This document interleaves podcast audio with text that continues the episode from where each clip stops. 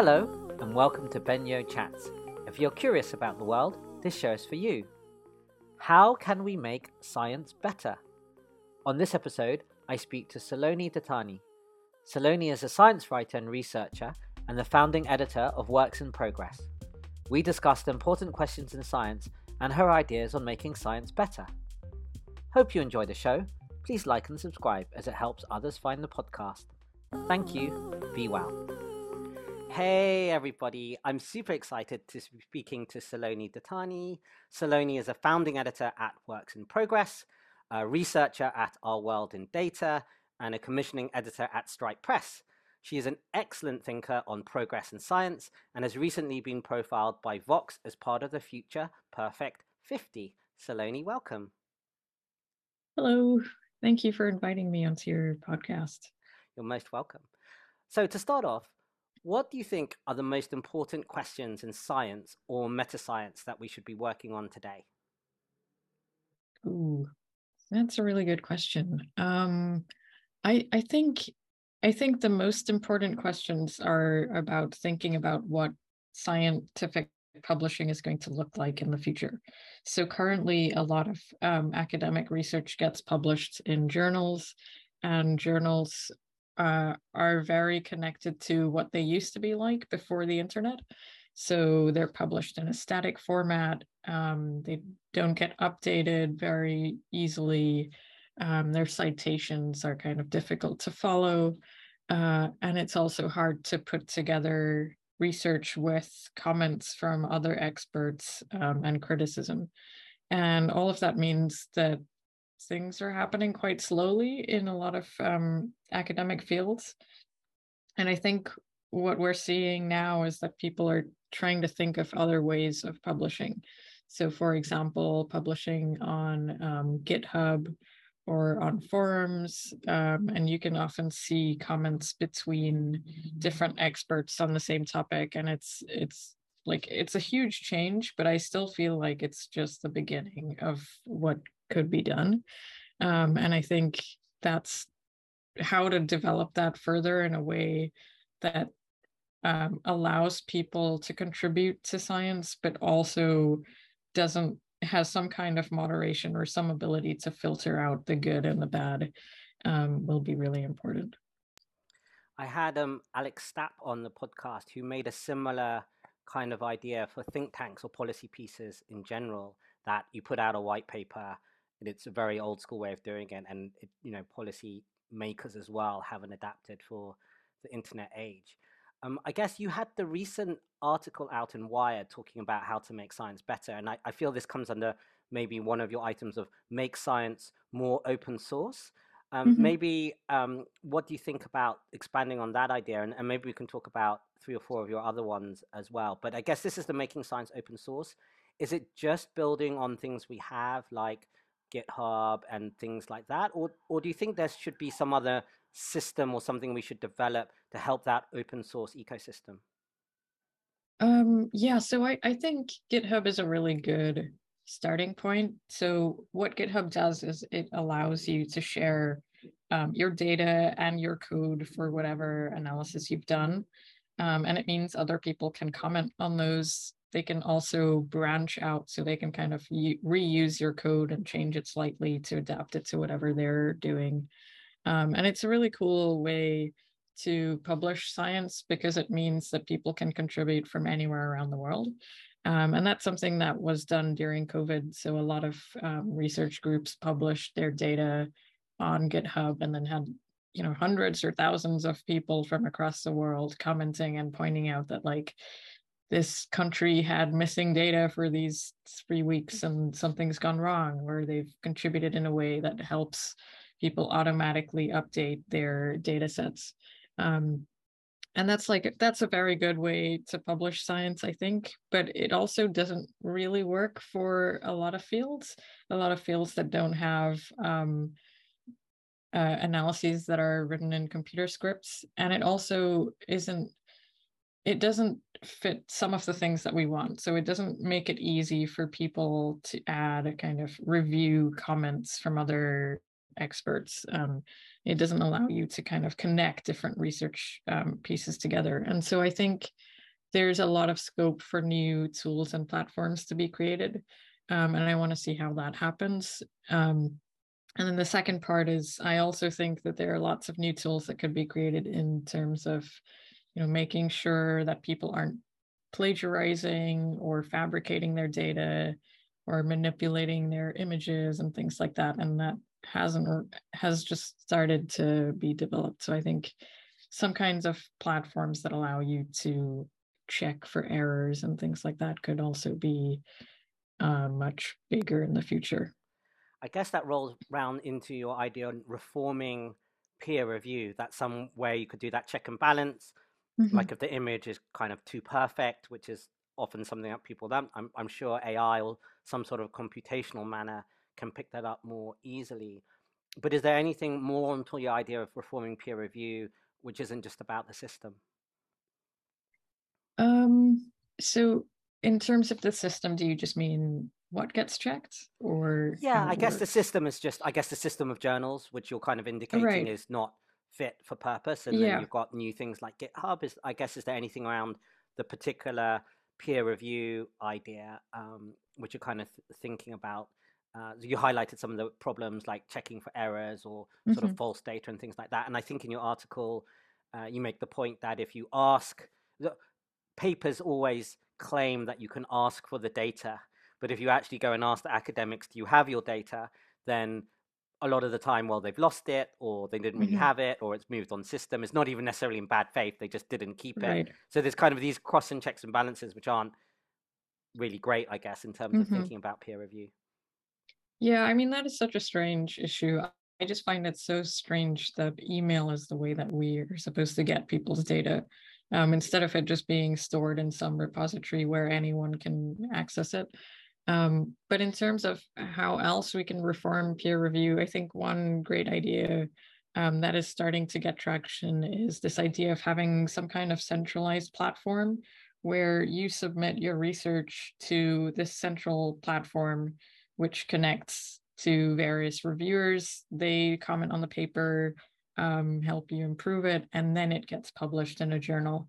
Um, and I recently, just today, saw that that is happening um, with uh, registered reports. So, registered reports are this type of academic um, paper where you submit your methods and your like introduction or hypothesis uh, for what you want to find people comment on it and make sure that it's um, like that the whole analysis is done correctly and then you start actually analyzing or collecting your data um, and then you publish the results no matter what they show. Um, and so that kind of avoids the issue of publication bias where people decide not to publish certain things because they didn't like the results or they change the analysis after they found the results or so on. Um, so that's something that i've just seen today has been developed um, by Chris Chambers, who is a meta scientist um, who's one of the editors at Cortex, this neuroscience journal. Um, and so what they plan to do is have people submit their their papers to the central system where reviewers um, review the paper and then after that it gets sent to a different neuroscience journal um, and that's like that seems like a great way to do it not just because um, you are kind of avoiding the publication bias issue, but also because it means you only have to submit your paper to a journal once, uh, or you only have to submit it once, and then it just gets connected to the journals. Whereas, like, currently, it's the journals themselves who are trying to find reviewers and doing it very badly because they don't, each of them don't have that many connections. They can't really track how much time people have to review um, papers. And it's it's just a very strange system. So having the central platform, which is connected to loads of different researchers, would be a huge benefit. That seems to me dividing up the labor in the journal side of uh, the system. Uh, but you also seem to have some ideas about divide, dividing up labor within the research ecosystem itself. Um, would you like to touch upon that and how that occurred to you in terms of like, well, actually, if we could divide up labor in, in research, that might be also more effective for science. Yeah, definitely. I, I feel like this is, for me, it's quite a personal um, experience where I realized that I really enjoy some parts of uh, this sort of scientific endeavor. I like reading the literature. I like reading past research. I like summarizing it. I like writing manuscripts. I don't really like coding um, so much, and I don't really like um, going out and presenting my work and finding people to collaborate with. And what I found is that other people really enjoy those things and don't enjoy writing or reading very much. And other people are really good at running lab experiments. Um, and, you know, it's very strange because each of these skills takes so long to develop. You have the steep learning curve where when you're when you're starting out on the process, but you also have to spend a lot of time to maintain those skills and keep them up with the latest developments in the field. And it just doesn't seem very efficient to be trying to do that for every single role that's part of the scientific um, industry. And so, what I think is that if we had if we allowed people to have much more focus on the things that they're interested in or the things that they're skilled at, um, it just means everything becomes more efficient and also improves its quality. So I can spend time on the things that I'm very good at and team up with someone else who can manage the data or run scripts for me. And that's something that they enjoy as well. Um, and it's very similar to the, you know, the, the origin or one of these ideas from Adam Smith's um, story of the pin factory, where people are people are specializing in different parts of manufacturing a pin. You you increase the production of pins enormously just by putting these different pieces together instead of having one person do everything. Um, and so I, I think that kind of approach to science would allow much more science to be done at a higher quality, at a higher speed. Um, and also, it would mean that we could open up the scientific process to people not just in academia, but also like you know, software engineers, data people, um, you know, writers, and so on. Yeah, it's really obvious to me when I was at university that you had some lecturers who just weren't very good at lecturing or teaching, or they didn't want to, uh, but they were brilliant scientists, right? Their papers were brilliant. And it always seemed like, well, why do you have to do the teaching? And vice versa. Some people teaching maybe didn't want to do as much mm-hmm. lab work. And we have these, I guess they're not so much fledgling fields anymore, but I guess they sort of are like science communication or even climate change science communication. And it's obvious to me they are separate disciplines. You can do that really well. You don't have to be an atmospheric scientist to be able to put together complex systems work. And actually, you get, to Adam Smith's point, comparative advantage over that. So I do think that's quite interesting. And a lot of other industries obviously uh, do that. And would that flow into your ideas of also streamlining experiments? You can get people doing their little bit and then perhaps improving on that bit. And I guess the other bit you talk about is collecting routine data, which seems a little bit different, but it does occur to me that the kind of people or organizations collecting some of that data may not be what you would traditionally have thought of as a science organization, right? There could be some public body or even a private body. There is some very interesting data set. They should just collect it or maybe be paid to collect it somehow. And then that's a resource that people can use. Mm-hmm. Yeah. So, in terms of so streamlining is this idea that you have um, lots of experiments running in a kind of parallel way. So the the the aspects of that, the aspects of experiments that are routine or shared can be managed by a different group. Um, in the same way that you have specialization within within a field. Um, so one of the examples that I give there is the recovery trial in the in the UK. So what happened there was this was a very large randomized control trial that um, ran 20 different treatments. So patients um, at in the NHS were connected to this trial and could volunteer for it.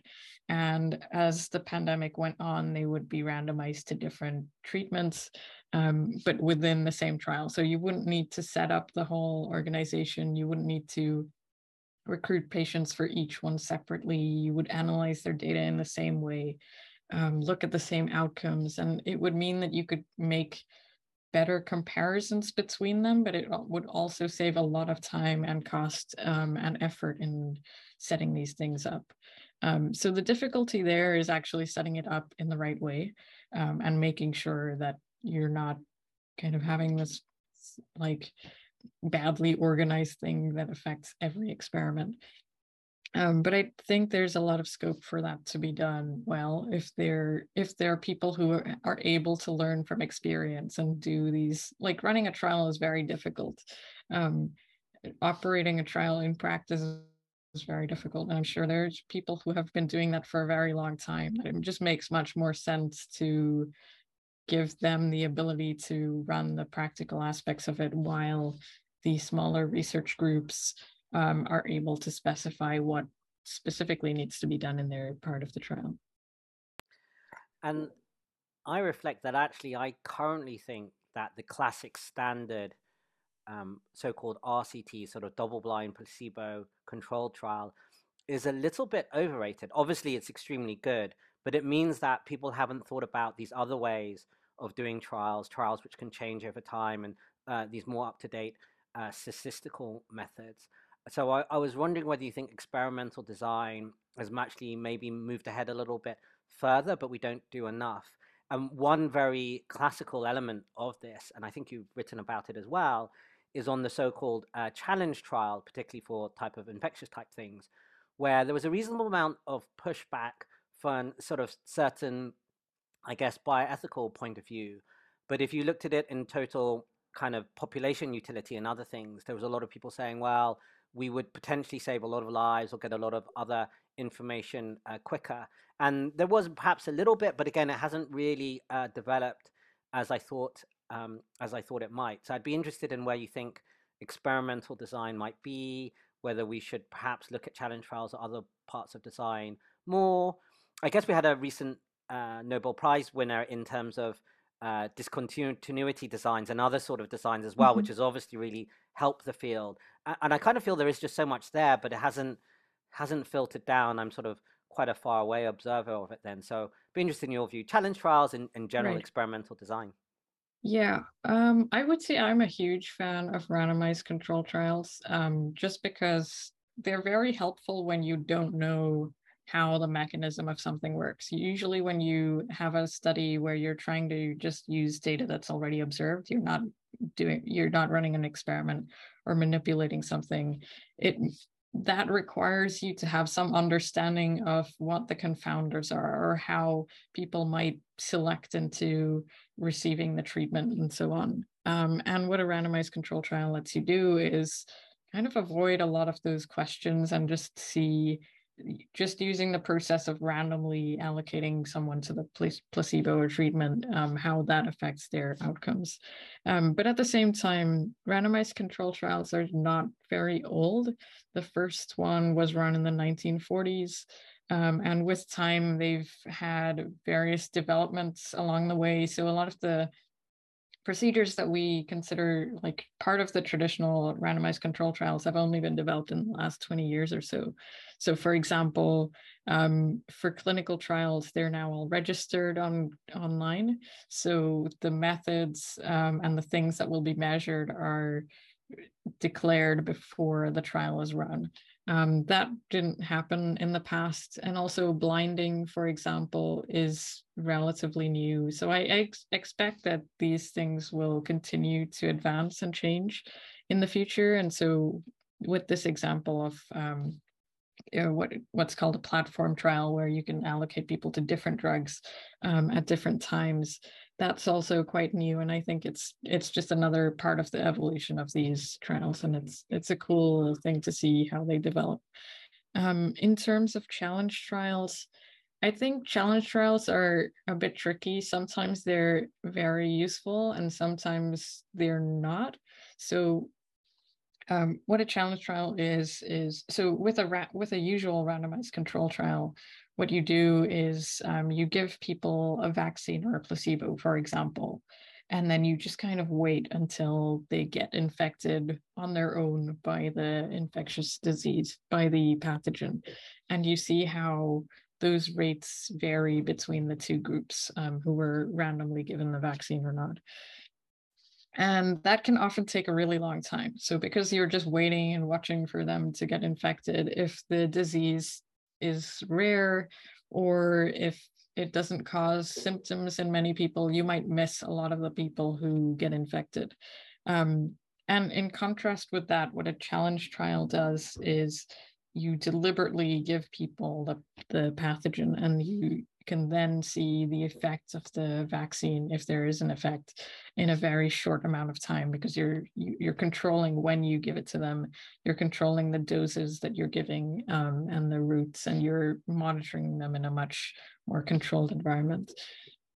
Um, so the, the main benefits of challenge trials are that they can be much faster they can involve much fewer participants like sometimes a hundred versus like thousands in a usual trial um, and it just means that you get this data much um, quicker. Um, but the problems are that you have to actually be able to develop the pathogen in the lab and be able to give it to, to each of these participants. And that can be hard. So you might not be able to culture the pathogen in the lab. You might not be able to give it to them in the same way that they would receive it um, in, in the outside world. Um, you also have to figure out the right dosing. So if you give people too much of the pathogen, then they might just get infected regardless of whether they got the vaccine or placebo, even if the vaccine is usually helpful in an outside setting. Um, so those kinds of questions are difficult um, and they make challenge trials not as currently not as useful as they could be. Um, but at the same time, they're very helpful for some diseases. Um, so I've re- recently written about how they're incredible. They're going to be the best way to test vaccines for Zika virus disease um, because the the disease is now in this like trough, and there just aren't that many cases worldwide, and we don't know when the next wave will come. And so, if we want to prepare for that, we have to try out these new methods, um, knowing like at least making sure that people are informed about what the risks are and willing to take those risks and also kept in this safe environment where they can easily be treated if anything happens. So they have a role. Uh, there are downsides, but there are upsides too. So in specific circumstances, uh, maybe we should be looking more closely at them. Uh, you've written a really great piece on depression, I think on World in Data, uh, so I was interested in your view as to maybe what's most misunderstood about depression. I guess there are very various types, and whether maybe overall uh, depression drugs are overrated or underrated, or I'm sure you're going to talk about the nuance that uh, actually it probably depends. But I'd be interested in, in your research on looking at the overall depression field and what you think. Yeah, uh, good question. So I think what's most underrated about depression is that it's not necessarily a single it's not that recognizable. Sometimes we have this image sometimes of someone who's just sad and like no matter what they do they're unhappy. Um, they just don't react positively to anything. And the, the main quality that we associate with depression is just sadness. And it's it can be a lot more than that and can be different from that. So um, it can involve just lots of tiredness and anxiety, um, feeling very guilty about um, themselves or feeling you know, thoughts of death and so on. Um, but and sometimes it can involve people who are you know sad overall, but can react positively to good news. Um, it can last several months, and sometimes like people don't realize that they're depressed because they don't have those classic symptoms of um, just pure sadness. Um, and I think that's, I think those symptoms are one of the least understood um, or least known parts of the condition. So it is still, um, it's not, it's not the case that just because it involves other symptoms that it's like a very loose criteria. You do, you, to get a diagnosis of depression, need to have these symptoms for, you know, almost every day for two weeks at least um, and it involves like um, two main symptoms. So either sadness or a loss of interest in your usual activities, along with um, at least five other symptoms. And so that can be quite a high threshold, but it's also not that uncommon for people to have it.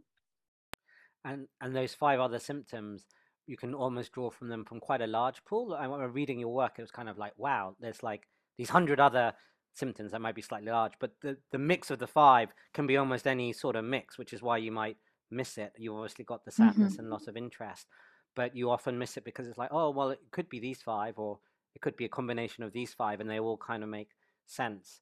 Um, and I hadn't understood that kind of complexity or, or broadness um, of it. And then the fact that depression drugs, your sort of first line of treatment, um, you know, a lot of them kind of work for some people, uh, and then they often stop working and you sort of recycle through them. So I, I think in general they're probably quite useful for a whole bunch of people, but obviously they don't work for for everyone. Um, I didn't know if you had any thoughts on on looking at the the use of the drugs. Yeah, what's difficult with that is it's um it's actually not easy to tell whether they've worked at an individual level. So because if if you think about maybe your own um, experience of being happy or sad during different weeks you have various changes um, so some days you'll feel happier some days you'll feel worse and these things also continue over weeks or months and because there's so much variation within each person even if the even if a treatment is working reducing your symptoms by 30% or whatever that means. Even if it is reducing your symptoms by 30%, you still might be having some really bad days um, at the end of a trial, for example. And so that's kind of why we need to look at um, these kind of group differences. So the difference between the whole group who's taking the antidepressants and the whole group who's taking the placebo. And when we do that, we usually do see a sort of moderate effects of antidepressants where it tends to reduce um, the probability that people will still have a diagnosable depression at the end by about 30% or so. Um, and I would say that is uh, underrated by some and overrated by others. So clearly it could be, be a lot better than that, but that's still a that's still a big um, effect considering these are you know just small pills and we don't really have a great understanding of how depression even works. And despite that we have seen many studies confirm that these um, these treatments actually do work. They work around as well as um, behavioral therapy or talking therapies um, and so on. And i think they're quite useful especially for people who don't have the time to to go out and get therapy or don't have the time um, or are just in these like desperate situations where they need something to work quickly. Um, so i think they are they have a important use um, but they're also quite misunderstood and i think it's it's also a mistake to necessarily think that because one person doesn't feel much better at the end of it that it didn't work for them even. Um, but also there is variation between how different people experience them. It's the challenge of the kind of individual dynamic versus the population statistics. I was speaking yeah. to uh, david spiegelhalter who looks a lot of stats and he makes the same one. Classically there's alcohol and also statins big population things. You can see a population mm-hmm. effect but it might not see it on the individual effect. In fact, the individual might have a preference to go the other way, but not hopeful on the population stats. Right. I hadn't understood. It's a sort of well understood statistical almost almost paradox. Um, so thinking maybe on a higher level about uh, optimism and opportunities, and then maybe also risks. When I when I read your work, one of the things I like about it is it's, I guess I would say, cautiously optimistic. Like there's a lot of things you sort of say, like, well, yes, there's a lot of things wrong, and we could do things better, but we could do things better. And uh, I like that. So I was wondering what you were maybe most optimistic about, or uh, things generally that you see in the world. Obviously, there's the improving science part. Uh, but do you have room for optimism? And then we can flip on the other side of are there kind of risks that you think are underrated that maybe we had to to watch out for and mitigate it. But I'm I'm kind of interested in the in your optimism side because I see that as a kind of very nice uh, mm-hmm. thread through your work. Actually, it probably goes through some of the World in Data work and works in progress work in general, but this feeling that we can do better and we perhaps are doing better? I think um, some of the I guess there are like two points that I have um, that I think about when it comes to optimism. The first is that we already have lots of tools that can make the world better that just aren't being u- used as much as they could be.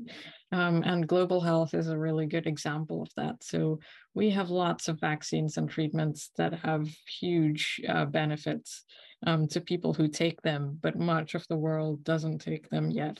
So um, one example is influenza vaccines, which you know have varying um, efficacy, but they're usually quite effective, um, and yet most countries don't routinely give them out to people, um, even though they could massively reduce, you know, the the burden of um, of you know hospitalizations and respiratory disease and so on. Um, there are many other examples of treatments like that where you know, we already have these things but they're just not implemented widely and it's it it it's kind of that gives you some optimism but also makes me a bit cynical about why why we aren't even using what we have. Um, and then the second part is more about like the frontier and having new technology um, developed. And i think on that it's it's kind of difficult to predict how much progress is possible on those areas but it's also useful to see how things have changed over time. So genome sequencing is one example where the cost of sequencing has dropped from millions of dollars in the early 2000s to now just a few hundred. Um, and what that means is that we can collect much more data than we could in the past. We can understand things that we couldn't before. Um, sequencing is hugely important for understanding how you know our cells work, but also how viruses and bacteria work. Um, and it just means that we have much more scope to make progress on these um, on treatments and vaccines than we did in the past. Um, and so that's something that i'm hopeful about. So there's various technology that drives um, that drives the ability of researchers to make um, advances in these fields. Um, but i also i i kind of avoid taking any stance on on like whether i'm an optimist or not. I think it's helpful to just see how things are see how things have been and treat everything as potentially different from other other examples and just like look at look at the facts of what's happening in that particular area. Um, sometimes there's room for optimism and sometimes there isn't. So neither a techno optimist nor a doomster. I would i would add on the the genome sequencing which i think is a big thing and then i would pair it with essentially what deepmind and others have now done on protein folding and, and ai and computational biology and I just see like when I speak to computational biologists, uh, you know, versus ten years ago, they kind of think this is magic. It was a, as mm-hmm. equivalent to magic that you see it, well, not quite, but it's a definite, a definite step change. Um, are you worried about anything on the risk side? I guess you've got some people thinking about broad existential risks, so man-made pandemics, nuclear war, uh, mm-hmm. those type of things, or I guess um, sort of rogue AI, or there's, I guess, more uh, sort of mundane risks like um, antibiotic resistance, uh, climate, uh, war currently. Um, and I guess you sort of said it was in the balance. Maybe there's something around science. I don't, is there anything you think is particularly underrated or is on your radar screen that you kind of uh, worry about somewhat? Um, pandemics are a big one. So I think the the risks of so the risks of pandemics come from various different places. There's um, the risks that a pandemic emerges in the first, so that a disease emerges in the first place, and then the risk that it turns into a large epidemic and then turns into a pandemic.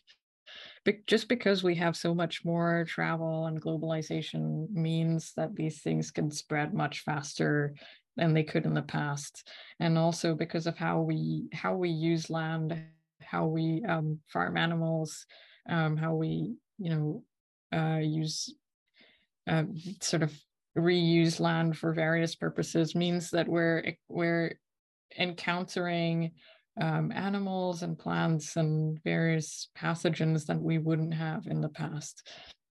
and so that's a kind of growing risk. There's also the risk of um, sort of biosafety from labs. And I think one thing that's very underrated is bio risks from industrial use. So if we have these like much larger factories that are using cultured um, products or whatever biomaterials, that has a that has quite a large risk of turning into um, kind of big safety issue, uh, much more than small research labs.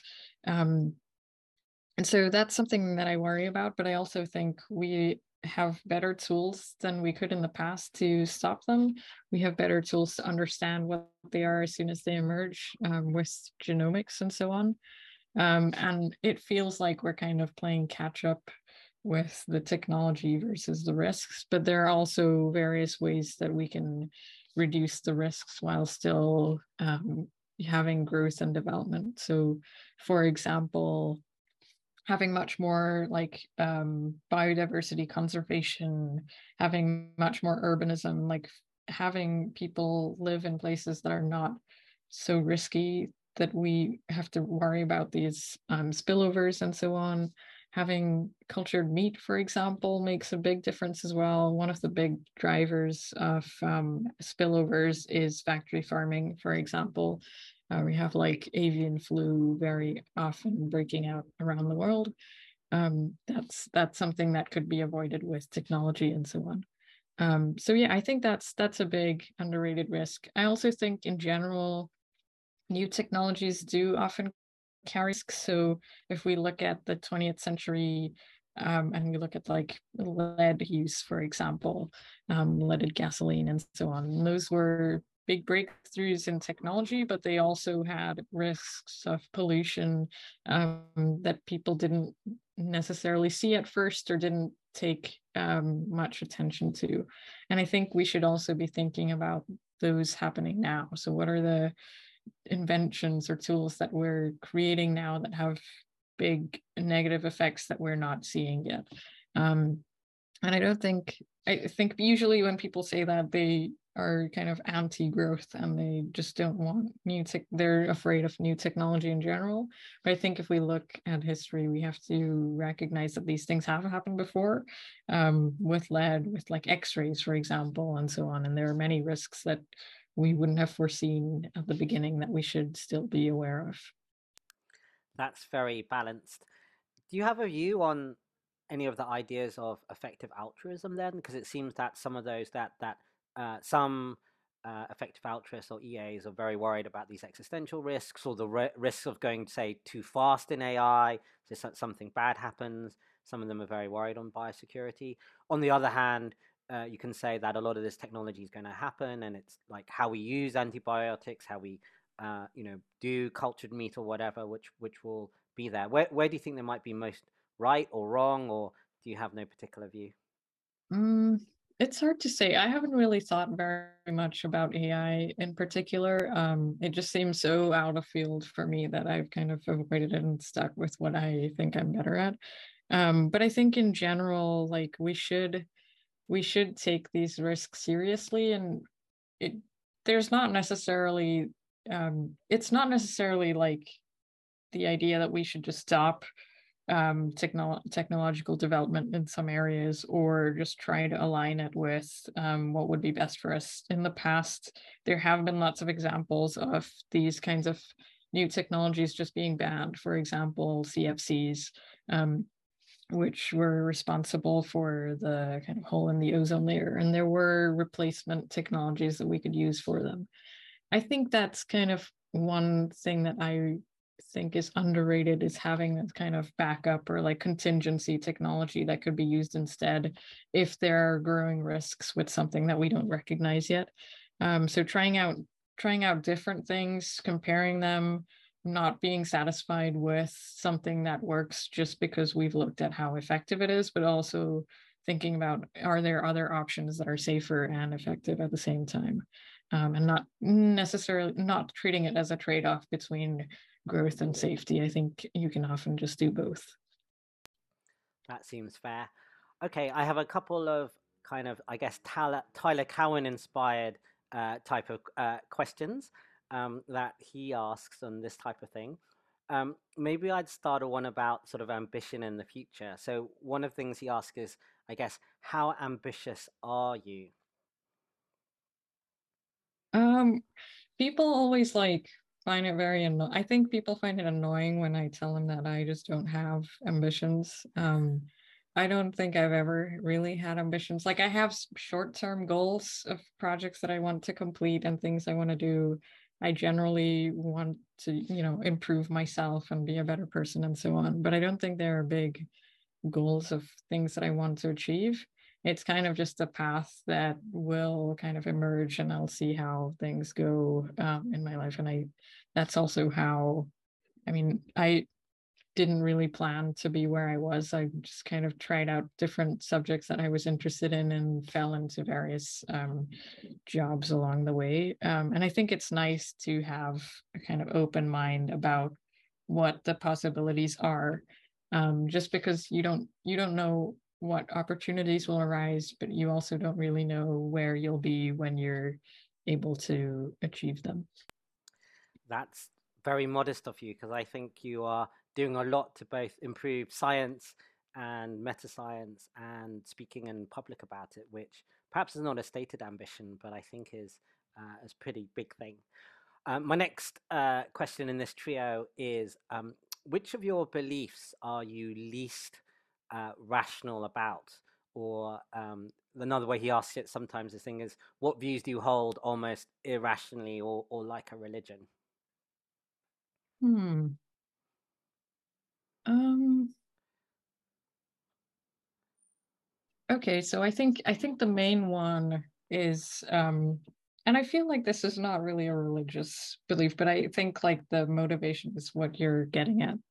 Um, I generally think that it's very important to be honest and transparent um, in general, just because, uh, like, my reasoning for that is that you don't know what the consequences of those facts are. So if you're if you're trying to kind of lie or misrepresent something because you want something to believe you want someone to believe a certain version of the facts um, you don't know what other consequences that might have what other how other people might interpret it and misuse um, this kind of um, distortion and how that might affect other you know other research and other um, views or policies. And so I think it's better to just be very transparent and honest with what you're doing just because of that. Like there's there's so many different ways to use this information that you can't really predict um, how it should be used in each in each situation.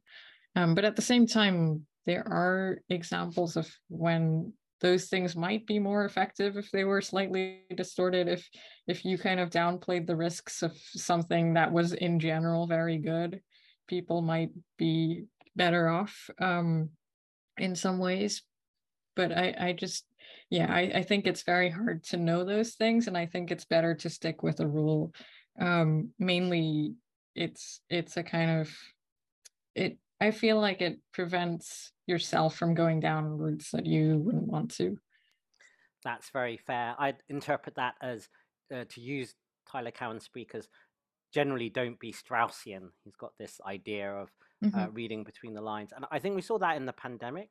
Like a lot of people, even in good faith, knew a certain thing, but said a certain other thing because they thought that's right. what was going to help them achieve the original thing, right? Which is yeah. very meta.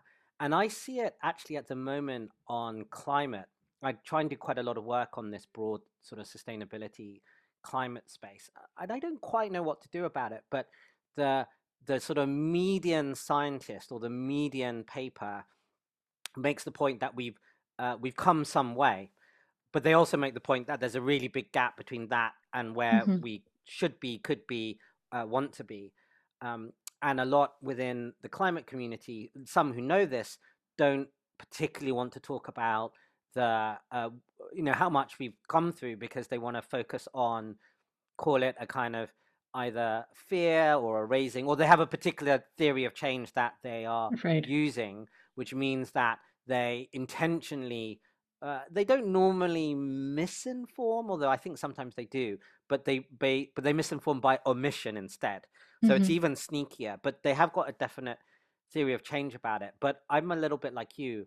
Um, I worry that it first of all isn't correct, and second of all actually has the second and third order, you know, bigger impacts. Like, well, right. you've said literally the world will end in 12 years, and yeah. some people have taken you at those literal words and actually the median scientist is not saying that at all mm-hmm. um, so 12 years yeah. will come around and then some people i'm sure will say well look like nostradamus the world didn't literally end like that and it's like well that's not quite what we're saying and that's so right i don't it's, know it's that. hard because um, i feel like some people when when you uh, frame things as something to worry about some people take action because of that and other people completely turn off and they just say well we're doomed anyway. I might as well just not try um, to improve things. I think there's like a third important factor here as well that when you are truthful and accurate about something it means that we can understand where exactly the problems still are. If you are being transparent about you know how much progress has been made on x and how much lack of progress has been made and why that's really important because it means that people know where they should focus their attention um, and having these like having the ability to compare things in a way that's like neutral and not distorted is very important i agree and i think it raises trust and i think trust is a very important sort of meta layer but also when i think you get it right then you can also say look this is what i really don't know and that's very mm-hmm. useful mm-hmm. information to know when trusted people really don't know something and that will then inform versus when you have a, a reasonable chance or reasonably informed on where it is.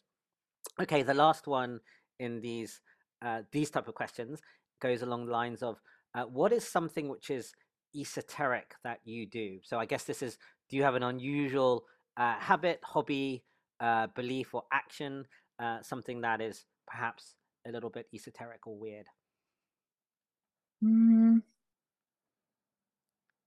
I'm trying to think of one. I think the only surprising thing that people find about me is that I really love really silly game shows.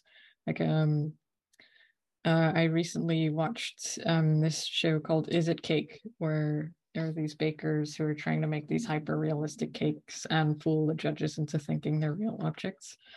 Um, I like silly things like that. I really love detective novels and crime shows and things like that. Um, I like film noir, the 1940s and 50s genre of crime um, and detective films. Um, that also seems odd because I think like people often think if you're in this kind of progress studies kind of space that you prefer the modern version of anything um, that exists. And I think that's often, there are often genres that have just faded out just because of fashion.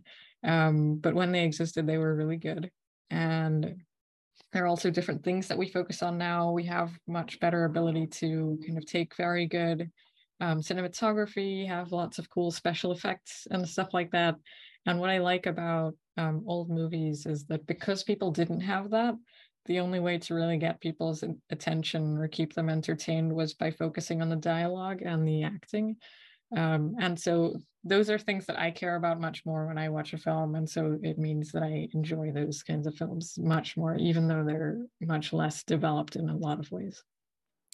Uh, I agree. I guess uh, there's a thinker, Nassim Taleb, although it's not just this idea, has called uh, certain things which last uh, Lindy which is the idea that things which last are quite important. He tends to go back to ancient Greeks and beyond.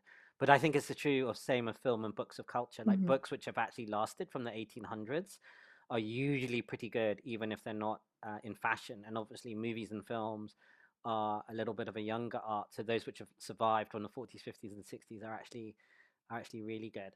Um, mine is um, children's books, but uh, as I like to say, that actually uh, they shouldn't really be called children's books because simply they're books that everyone can read as opposed mm-hmm. to books only for adults. Uh, and I think we're in a kind of golden age of uh, children book writing. It's never been better. And there's amazing stories and literature, uh, which includes children as well as uh, adults right. can read. uh, but they usually think quite serious investor, podcaster, sustainability Yeah. person. Why are you reading children's books? But they're um, but they're really I mean, wonderful at the children children's movies are also quite underrated because they have people who make them have this very difficult task of keeping children entertained, but also keeping their parents entertained.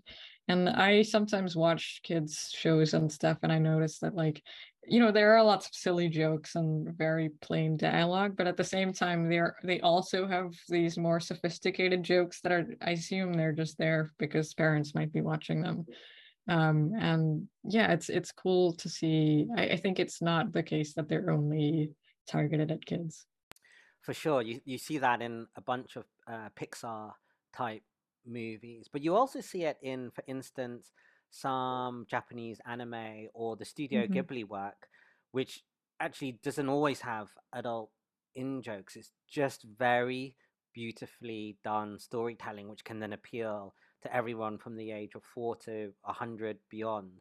And I actually think, in some ways, that's some of the pinnacle of storytelling when it appeals to everyone Mhm. uh, and not just certain groups. But yes, uh, reasonable pe- people can disagree on that. Okay, so I thought maybe we have a short uh, section on overrated and underrated, and then uh, we'll come to the end. So, um, uh, although I think a couple of these might be obvious from where the conversation is going, but overrated or underrated um, vaccines in general. very underrated i think. Um i'm like it's people people just don't people don't realize how much progress we've had because of vaccines. I think because they're so in in many countries they're so widely used that we don't actually see the counterfactual. Um we don't see how much um disease would be spreading without them. Um and yeah i mean um, it's it's hard to see how they could be overrated. I think people often don't understand how um his, how vaccines have worked historically. They don't realize that many of these vaccines um are get better with taking several doses. They don't realize that they don't have you know super high efficacy but that isn't necessarily um, a reason to downrate them because if you have very high coverage and also depending on how the vaccine works you could reduce the transmission in, in, of the disease um, to a much greater extent than like say polio vaccines are 60% have a 60% efficacy of reducing the disease by that much in a single person who takes them. Um, but if everyone takes them the disease can't really transmit between them um, and also because of how the vaccine works it reduces transmission much more than it reduces infection so it prevents the spread of disease um, in a much bigger way and i think that's that's also something that people tend to not realize and tend to not put into the calculation. And would you say the same on uh, pharmaceutical drugs in general? um well it's it's such a it's such a wide range. I think i think many drugs are very underrated. I think also um especially in psychiatry i think people tend to talk about psychiatry as an area where we haven't had that much um, progress or things we're just you know in the same place that we were 50 or 60 years ago and that's just not true. We have so many treatments um, that work. We have so many treatments now that focus much more on their safety profiles where they're just as effective as they were before but they're much less toxic and they're much have much fewer side effects. And that's also really important because if people are going to take um, medications on a long-term basis you really don't want them to be developing other problems as well. Um, so i think those are i think in general that's quite underrated but at the same time we also haven't had that much experimentation on like new types of treatments that could be made um, and so there's there's a lot of scope for development there Great. Um, overrated or underrated then? Uh, doing a PhD. Oh, good question. Uh, it really, I mean, it really depends on what you want out of it. For me, I wasn't, I haven't really been interested in academia from the beginning. I kind of did my PhD because I wanted to develop the skills that I would get from a PhD, like being able to read the research and learning about various methods and so on. Um, but I think many people, if if you're planning on being a full-time researcher in a specific field, then it totally makes sense to do a PhD. Um, and it also kind of allows you to focus on this one big project um, for a few years in a way that you often can't when you're older because you have other students to manage and grants to um, apply for and so on. Um, I think it really depends on the person. If if if that's not something you want, then it doesn't really make sense to do it. Um, but there are also there are also other benefits of doing a PhD just because of the social structure of like how things work. Like PhDs give you um, tend to just put you on track for a higher salary, or they make it easier to migrate to certain countries and so on. And people don't factor those in. Um, not that things should be that way, but um, they are beneficial in other ways apart from academia. Yeah, the second order benefits from uh, from all of that. Um, women in the sciences. Um, I, I don't understand how underrated and overrated can apply. There. What, well, I guess um, I, guess, I guess we could go. Uh, do you think uh, there's significant uh, underrepresentation and that's a problem, mm-hmm. or are you more kind of like, well, it's maybe not such of a maybe not such of a problem? Um, I think underrated. I think there could be a lot more uh, women doing science. I think what's difficult about science is you have we have different gender roles and expectations um, in in terms of like what we expect from careers and how much work people spend at home or with children. But also academia is very high pressure and you're expected to be continuously doing research for a very long time. You know at a very high you know rate of publication and so on. And what that means is that even though there are lots of brilliant women who are great scientists they often drop out um, along the career progression just because it's difficult to kind of flexibly work on research and also i don't know care for their children or whatever they want to do um, I think there needs to be a lot more flexibility in what we expect from people and like how we structure career progression in in academia just to allow for that. Um, and for that reason, I think it's underrated and women are highly underrepresented, especially at the later career stages. Yeah, I agree. And I guess I'm quite distant from it, but I see it as generally a problem for science because if it means that there's a big pool of people, which on average should be adding a lot, and you're not accessing that talent pool, then your science is going to be mm-hmm. significantly mm-hmm. worse than it could be for, I think, to your point, reasons which are not uh, reasons which you should be able to mitigate, at least mitigate a lot more. Uh, and we seem to have the same problem in economics as well. I mean, maybe you could roll that into science under the social science banner, mm-hmm. and that seems to have flared up. Um, and again, I'm quite distant for it, but it seems quite problematic if you don't have these talent pools. I, I guess you could extend that to the whole of Africa, right? Uh, to some degree, like uh, that. Right. But I think it's uh, it's even obvious within that. Um, great. So um, last couple on here: uh, mm-hmm. overrated mm-hmm. or underrated uh, misinformation. Misinformation. Uh, so, as in I'm going to assume that means the impact of misinformation. I guess you could take it there. Impact of misinformation, or whether perhaps there isn't as much misinformation out there as uh, as might be deemed. Mm-hmm. That's another way you could take it. Yeah, I th- I think I think underrated, maybe overrated in the sense that people don't just believe anything that they hear, but at the same time, these uh, there are like memes and things that get shared much more widely um, and much more frequently than they did in the past, just because we have um, different ways to communicate than we used to. Having all of these like WhatsApp forwarding groups and things like that um, means that communication is very different from what it used to be.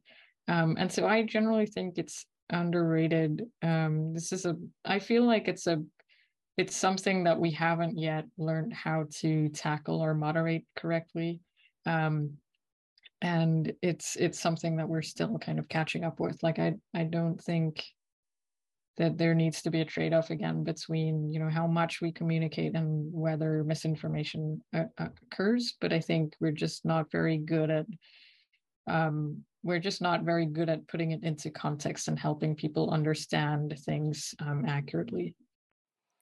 Yeah, I I think I agree. that vaccine issue, some of it, say during pandemic, certainly seemed to be misinformation, or some people would say disinformation. And then we referred to uh, the climate thing. I think there might be an issue there as well, maybe on both sides. So uh, I think it is probably a bigger problem mm-hmm. than some people think, but yeah, not exactly sure. Uh, and the last one on this, um, writing a newsletter, or as everyone is doing nowadays, it's via Substack. So uh, underrated or overrated endeavor? I think underrated. I think Substack is really cool because blogs had this problem that people didn't really follow updates um, when they came out. Um, so, for example, I'd love somebody's blog, but I'm not going to check their Twitter feed all the time to see if they have a new blog post. I don't really use RSS. And even RSS doesn't really give me the information at once, it just tells me that there's something new. Um, and the thing that's different about newsletters is that it just gives you all that information in on a platform that you're already using, like email. Um, and so it means that you can keep up with writers that you really like, but also you don't have to be reading all of their stuff. You're just kind of having this feed in your inbox. Um, and I think it, and obviously some people just use it as a blog. So they just have their usual blog post type formats and then you don't have to subscribe. And the fact that you can do both on these platforms is, I think, very cool. Great. Uh, and on that note, you should subscribe to uh, Saloni's uh, Substack, which I think Scientific Discovery, is that what you named it mm-hmm. in the end? Yeah. Great. Uh, so, last couple of questions. Uh, what are the projects you're working on now, or future projects or things that you're excited about? I'm currently working on this big, I've just started this big project at Our World in Data on the history of pandemics. Um, so, what I'm looking at is essentially just putting together good estimates of the mortality of various pandemics in history. Um, and the reason for that is that they're currently the collections that you see online when you like try to Google for how many deaths were caused by each pandemic come from different sources, but often they're also not even cited. So you have these like infographics where it shows like the size of each pandemic, and then there's just no references at all, or the references are very dated and you don't know where they come from.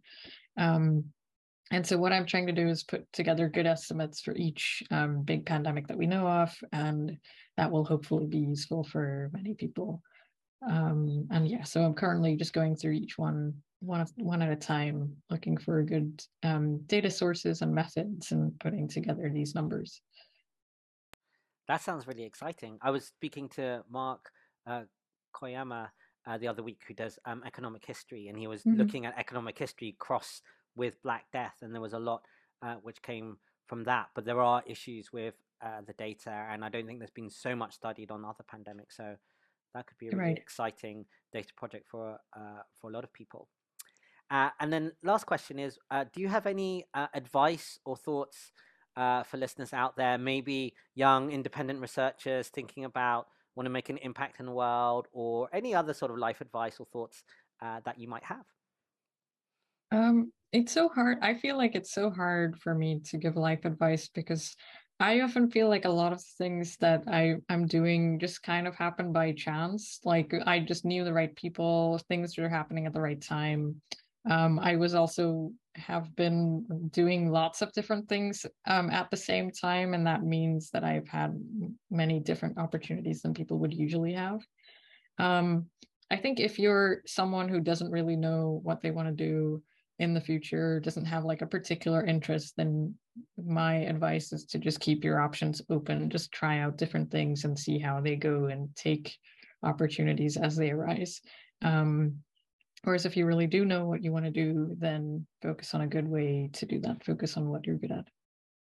That makes a lot of sense. But I guess that was partly your early career tactic was to do a lot of things and then you get right cross links between those or different networks and then you don't mm-hmm. like you say it although you seem to fall into it by accident under one reading another reading is that you kind of made your own luck by trying out lots of things yeah i mean i, I feel very fortunate um, and I, like I do work hard, but it's it just it still feels so weird that I'm doing all these different things, and it feels very much up to chance. Great. And I saw you did some travel uh, this year. You've been to India. You went to Italy. Um, Mhm. Other places that you still have on your bucket list that you really want to go to? I kind of assume that you think travel is underrated still. So, or Mhm. uh, somewhere you've been in the last few years you thought was really brilliant and you'd want to go back. Well, I re I so I was in Florence for a conference um in Italy and it was amazing. Like I've never felt like so happy to see like call old architecture, but also how like the history of Florence is really interesting. Um, and I listened to loads of podcasts while I was there, while just walking around the city. Um, I really like places that are very walkable, um, where there's lots of history um, and there's lots of culture. Uh, I feel like there's just so many. There are so many places that I haven't been to. I think lots of Europe I haven't really been to, and I also want to go to those big national parks in America. Um, I haven't been to America at all in my life except for once when I was two years old, and I don't remember that obviously. So I would love to go sometime. I think I should be, I should have um, some time to go next year, and so hopefully that'll be good. Great. Well, on that note, uh, Saloni, thank you very much. Thank you. If you appreciate the show, please like and subscribe as it helps others find the podcast.